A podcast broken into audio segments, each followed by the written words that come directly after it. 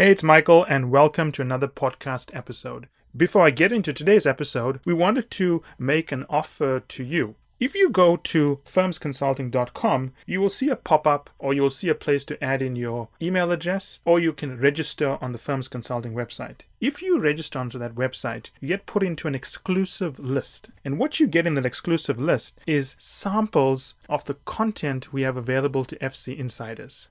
So, that said, I hope you enjoyed today's episode. Hi, everyone, and welcome to another Strategy Skills podcast. Today, we're going to continue addressing questions from listeners from around the world. So, the question that was raised is a good question. Although, again, if you've been paying some attention carefully, you would know the answer to this. But I understand that sometimes the concepts are new to people. So, if the answer is obvious to me, I'm pretty sure it's not going to be obvious to everyone. I've obviously was a partner. I spent many years as a strategy consultant. I served CEOs and so on. So these things I know better than most people. The question raised was it's a simple question. Are these the only analyses required for a visioning or strategy workshop? Right. So the question is in the visioning workshop, we did a market assessment, we did a value chain assessment, we did a customer value chain assessment, a small one, and we did case studies. So the reader wants to know if they were doing a visioning or strategy workshop, should they do the same analyses? Now, remember, remember if you go back to basic problem solving, the analyses you do is dictated by the hypotheses you have. So don't go out there and come up with a checklist of analyses you must do because you could end up doing a redundant, worthless basically a, a waste you can end up wasting a lot of time by doing an analysis if everyone is doing it but you don't need to do it because it doesn't address an hypothesis that you have. So the simple answer is that the analysis is dictated by the hypotheses you have. And if you look at the way we've structured the study you will see that all the hypotheses we have dictated the analysis we've done. But I'm going to give you some general guidelines that can help you if you are stuck because there are certain things you should always do in a study. Before I answer the question which analysis should be done in a strategy visioning workshop, there's a couple of things you need to think about to answer that question. One is what is a visioning or a strategy workshop? I mean, what is it? A visioning or a strategy workshop is whatever you want it to be, is the correct answer. If you want a strategy workshop only discussing the value chain, that could be a strategy workshop for you. When I say discussing, I mean come up with a decision. If you want a strategy workshop only discussing case studies and you're going to make a decision based on that, that's fine. The point is this the words visioning workshop and strategy workshop will mean different things to different organizations. They'll mean different things to different partners within the same organization. The way I have defined it when I structured the study with the other partners is that the visioning workshop or strategy workshop is where we will make major decisions, and there'll be two of them. One will be to limit the scope of analysis, and the second one will be to validate the options or the option that we've decided to move on from the limited scope of analysis. I'll repeat that. The first visioning workshop is to take all the things we could do and limit them to just a few things worth analyzing. And the second visioning workshop is to examine those few things in more detail and come up with the preferred option and obviously break down that even further. So, there's a time period component here. The earlier the strategy or visioning workshop, well, let's just start at the beginning. You need to determine what that strategy workshop's agenda is. This is my advice for you. Don't do a strategy workshop just to get decisions based on case studies only. Don't have a separate workshop just to discuss the value chain analysis. It's worthless. Executives are busy. You have too many workshops, you will annoy them. You should have strategy visioning workshops where you can make big decisions. That would be my advice. Even when I had access to CEOs, even when I knew them very well, I wouldn't call workshops very easily. I would choose to do it if it really counted. Because if you get a reputation of holding workshops and nothing important happens, mean, the first one or two the first one time you'll probably get away with. It. The second time, probably not. Executives are busy and they open their diaries based on what you've done with the previous time they opened their diary. So that's my first advice, rule of thumb. Don't do strategy, aka visioning workshops for basic things. Do it for important decisions. Make sure you have enough material to feed that decision point. The second thing to consider is when the workshop is taking place. The earlier the workshop takes place, it, you really can't come up with an answer if you're in a 10 week engagement and you are conducting the strategy workshop in week three. Clearly, you cannot come up with an answer because what are you going to be doing the rest of the seven weeks? So, you need to have a workshop that narrows down the scope, and you need to have another workshop later that validates or explains how you validated the preferred option from the narrow set of options. Now, let me talk you through how you can set up these workshops. The first workshop is narrowing things down, limiting the scope of analysis. The second workshop is from the limited scope of analysis, how did we choose the preferred option? Because let's assume you narrowed it down from 50 to 10 options. That's in the first workshop, you narrowed it down. In the second workshop, it's of the 10, which one did we pick and why and what are the implications? That's how you generally structure it. Look, you may have three workshops could happen, but generally don't have too many workshops. Now let's look at the first workshop. And let's answer the question. The question was Should the analysis be the same that I laid out? The answer is not necessarily, and I'll give you a very simple reason why. We said that you determine your analysis based on the hypothesis you want to test. If your hypothesis changes, the analysis needed to test that hypothesis would change, right? Fair enough. But there is a rule of thumb here. When you are doing your early workshop, the first one, three weeks, two weeks, and whenever whenever you're doing it to narrow the scope, you are ultimately trying to narrow the scope. You're trying to do some kind of analysis that will allow you to prioritize where you will focus. You may remember this if you've been paying attention. Any analysis that is done where you're trying to prioritize the area of focus is called a top down analysis because you're analyzing broad issues to focus on just a few things. Then the process of validating is called bottom up analysis. Now let's just step out of this study for a moment and teach you a very simple technique. Whenever you start any study, I've done this in every single study, I've done many corporate strategy studies. In every single corporate strategy study, we will have focus interviews. We will conduct focus interviews with suppliers, clients, competitors to understand the issues facing the client. That's one. Two, we will look at some benchmarks. McKinsey is a master of benchmarks. They have a lot of databases, so they will obviously be very good at it. Other firms not so good at it. But if you're at McKinsey or a firm with benchmarks, you'd look at benchmarks. So you look at general industry benchmarks. Three, you will examine case studies of similar companies who have been in similar situations and what happened to them and what they did. Four, you will conduct what is known as a top-down financial analysis. A top-down financial analysis, this is this is taught in the strategy library, which is available on firmsconsulting.com and strategytraining.com. The top down analysis that I'm talking you through here focus interviews, benchmarks, case studies, financial analyses I discussed this in a lot of detail in episode 4 of the first 90 days in consulting, where I teach Henri, I talk him through the key skills he needs to make an impact within 90 days in consulting one of the things he needs to understand is how he needs to do a few pieces of analysis in the first few days or week or two of a study to focus the study. And those are the top down analysis.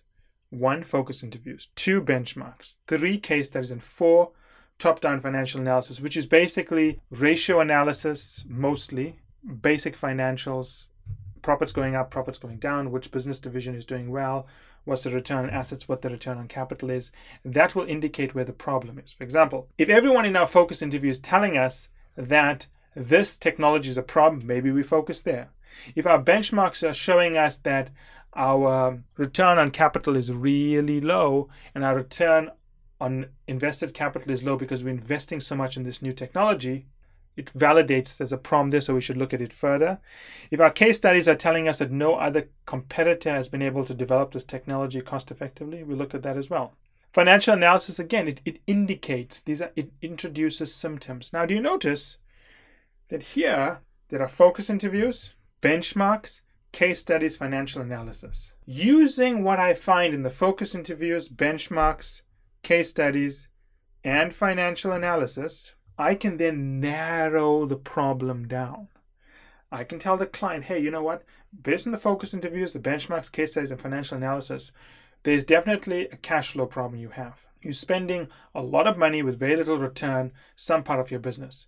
All indicators are telling us that China is the problem because you're investing a lot of money in a new R&D center there for a new chip and the returns are just not there. Focus interviews from employees and competitors indicate to us that you have a lot of problems in getting the production line running here. So our initial hypothesis is that due to problems in the technology and design process for your new chip fabrication facility in China, cash flow is declining, return on invested capital is low, which is why your profits are so low and why investors are punishing the company.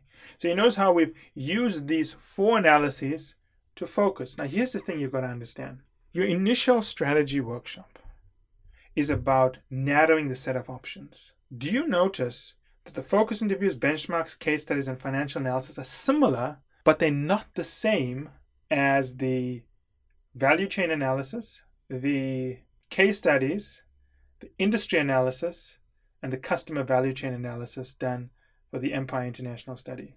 They're similar but not the same. For the Empire International study, we have a value chain analysis. We don't have a value chain analysis in the general approach that we use in studies. In every study I go into, I always do focus interviews, always do some rough benchmarks, always do some basic case studies, and always do some broad financial analysis. And the financial analysis is very accurate and we finish it in 48 hours. So it doesn't matter what the size of the company is, we finish the financial analysis, top down financial analysis, in 48 hours, which indicates where we think problems are. Those four steps I do in every study. But you notice that it's the same purpose as the visioning workshop. We're narrowing down things. So theoretically, every initial visioning workshop where you're narrowing down the options should have focus interviews, should have benchmarks, should have case studies, should have financial analysis. If you look at the tech M&A study, if you look at the uh, market entry strategy study, I explain in a lot of detail why focus interviews go first, how to structure them. It's all covered there. I don't want to repeat it here. How to do benchmarks, what to look out for, how to do case studies, how to structure them, and so on, how to do financial analysis. We have lots of videos on those things.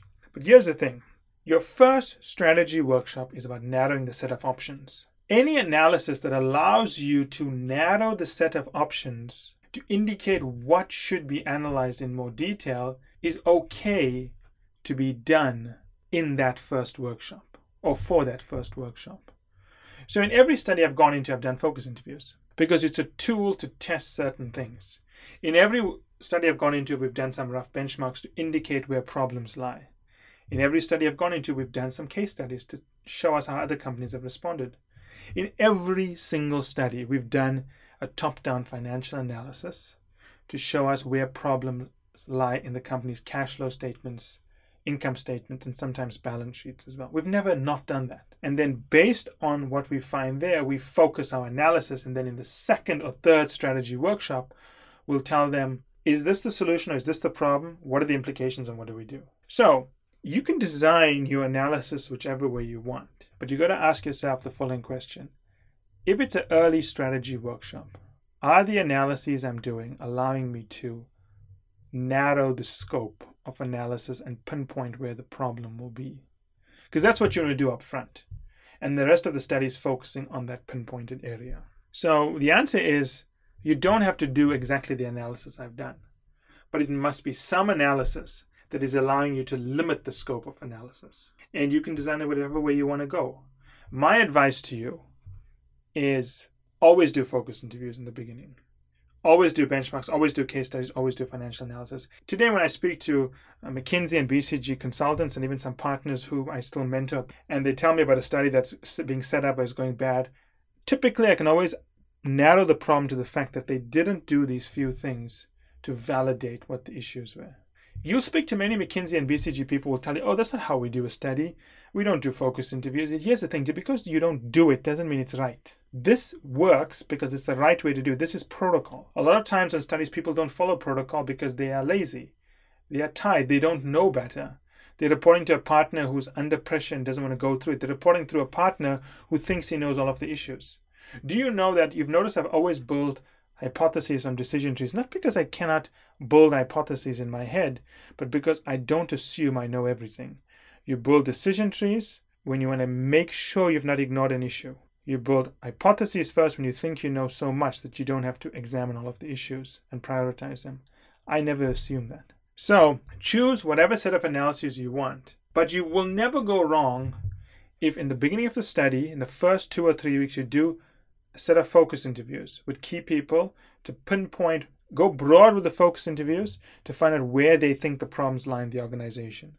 Set up a set of simple benchmarks. How does this division, company, product perform relative to other divisions in the company or relative to other peers in the market? Case studies.